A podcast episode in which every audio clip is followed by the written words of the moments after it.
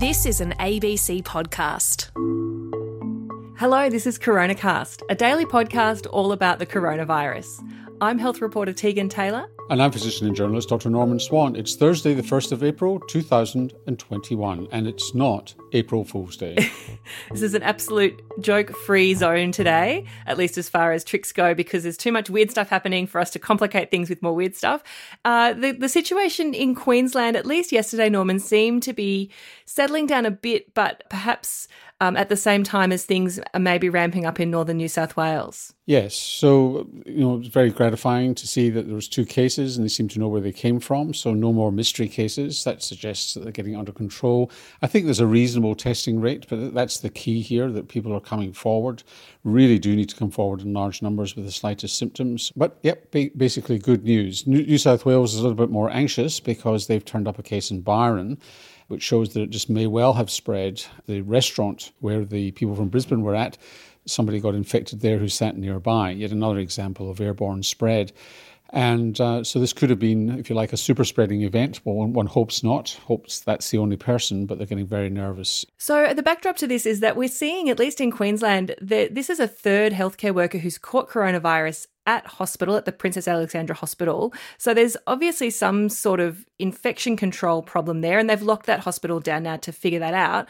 But while they are rapidly rolling out the vaccine to healthcare workers to prevent this sort of thing from happening again, it does seem to be happening slower than anyone would like. Well, I think that what's happened over the last 24 hours was a bit of backgrounding going on. It sounds as if it was from the Commonwealth government blaming the states for the slow rollout.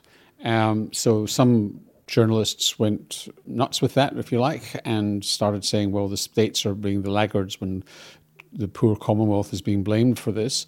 And that really riled the states who gave up their data, showed their data that, in fact, that particularly New South Wales doing uh, an extremely good job and complaining about late vaccines. It's not really something you want at this stage, which is the feds and the states blaming each other for the, uh, for the rollout.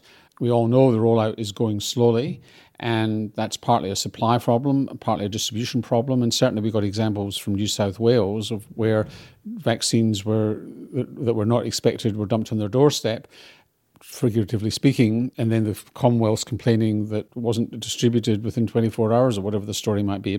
Pretty unseemly and um, not helpful at all when the states have probably got much better capacity to deliver vaccines in bulk than the Commonwealth does it seems really counterproductive to be having this sort of slanging match in the media.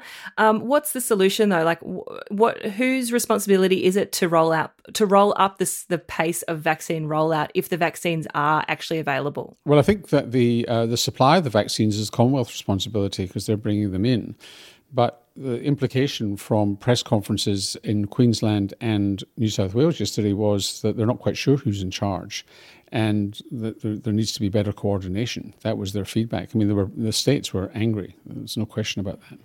So, in terms of the actual outbreak itself, can we say that there's light on the horizon for Queensland, or is it still a bit too soon to say in terms of Easter and the holidays? Within a, an hour or two, probably, of people listening to this Coronacast, they'll find out because Queensland will announce uh, whether or not they're down at a level which they would feel comfortable about. So it's too soon to say um, as we record this Coronacast. But there are one or two cases, you know exactly where they've come from, then they've probably got a higher degree of confidence to open up. So let's go back to vaccines. Um, we've been hearing more about the AstraZeneca vaccine in different jurisdictions overseas changing their clinical guidelines about it. But as far as we know, Australia's clinical guidelines around who can and can't have it and how safe it is remains the same so what we're talking about here is the thromboembolism problem, which is uh, that there's a rare situation which seems to be causal from the vaccine. Certainly, it seems to be accepted as causal by the Canadians, by the British, and by the Germans, and probably the Norwegians and some of the Scandinavians as well.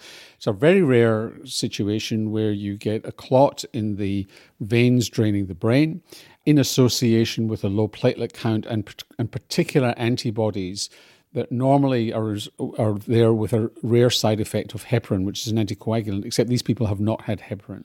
So it's a very specific set of circumstances with a very specific syndrome which starts about day four. So if people get the Astra vaccine and they get a headache day one or two, that's normal. This is something that starts around about day four between to day 30 and tends to be people under 60. Now, what's happened is that progressively doctors in Europe are getting nervous about administering this vaccine to people under 60.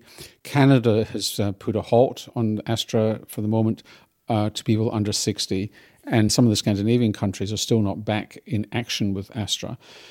If this turns out to be real, and it's certainly the Germans now that they've got a case definition are finding more more of these cases, perhaps around about one in a hundred thousand doses then Australia won't be able to ignore this for too much longer, and that is going to create a major headache in terms of vaccine supply. That's right, because the whole uh, Australia's really put its eggs, the main basket that Australia's put its eggs in, if you'll forgive the Easter pun, is the AstraZeneca vaccine because we're we're manufacturing it here in Australia, in Melbourne, at CSL, and those doses are starting to roll out across the country. But it has raised the question whether we should also have capacity to manufacture mRNA vaccines here in Australia, like the ones made by Pfizer and Moderna. And we've got with us today an expert on mRNA vaccines, Professor Colin Pouton from the Monash Institute of Pharmaceutical Sciences. Hello.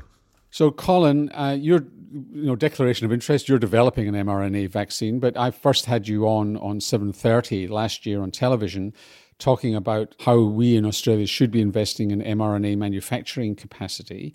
And I noticed that in Germany, in Marburg, Pfizer's got a, fa- a manufacturing facility going, I think, within two or three months. I mean, incredibly quickly. What, what's needed to develop an mRNA manufacturing facility? I mean, it certainly was very quick the way they set themselves up to do that. And interestingly, I don't think Pfizer themselves, the major pharma company, had any experience at all in this field. So um, I think one of the things that allowed them to set up so quickly is just that overall broad experience of manufacturing pharmaceuticals. And we don't have too many companies in Australia that can do that. So I think um, there's a there's a couple of things really. There's a lack of familiarity with the technology, and in Australia, a lack of big pharmaceutical experience.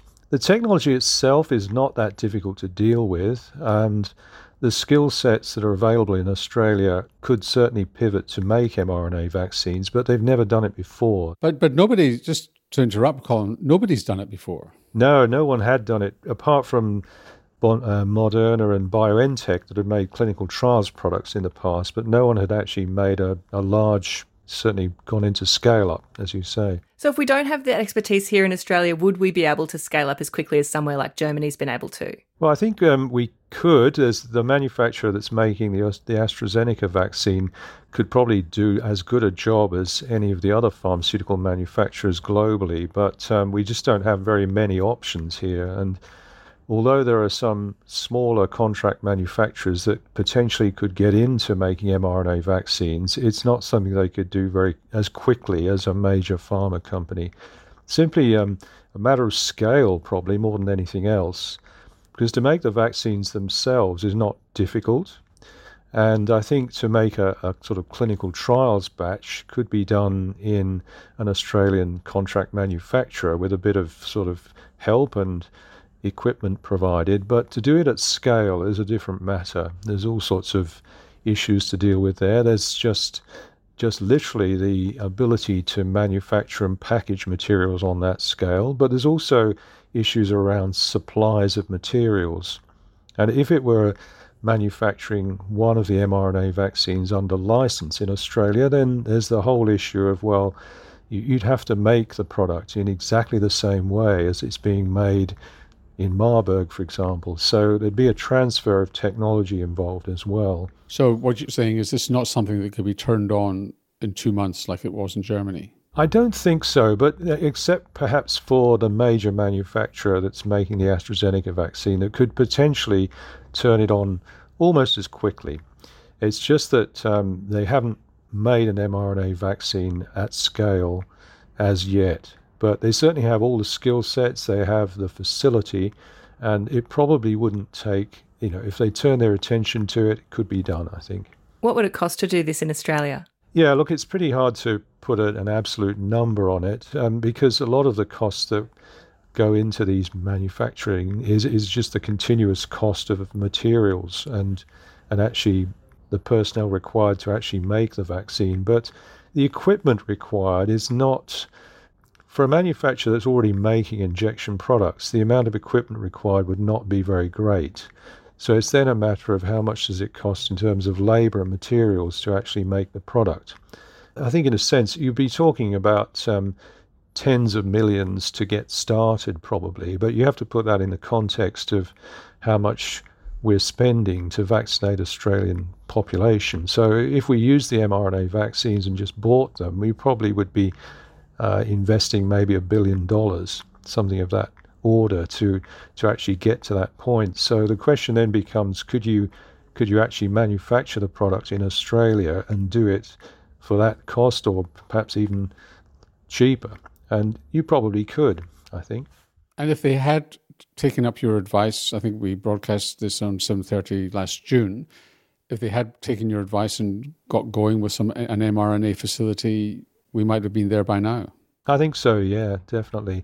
But obviously, the government had to make a choice. They, you know, they chose the AstraZeneca vaccine, and um, they didn't really have anything to go on at the time. We had no idea whether the mRNA vaccines would be successful. Of course, now they are, and now we're seeing other issues arising. Um, the question is, do you now pivot? And and that's a tricky question. But I think it certainly would be possible. And just finally, Colin, you're developing an mRNA vaccine. How much support are you getting to make it, should it be successful? You're, you're developing it in parallel with another vaccine at the Doherty Institute. Yeah, that's right. So at the moment, we're, um, we're looking for funding to make um, a product for, fit for human use for the clinical trial. And so we have uh, funding to do a clinical trial and we have funding for our preclinical work, but we need to get some more funding to actually make a GMP quality product for the phase one trial. So that's not been forthcoming from the government for an Australian mRNA COVID vaccine?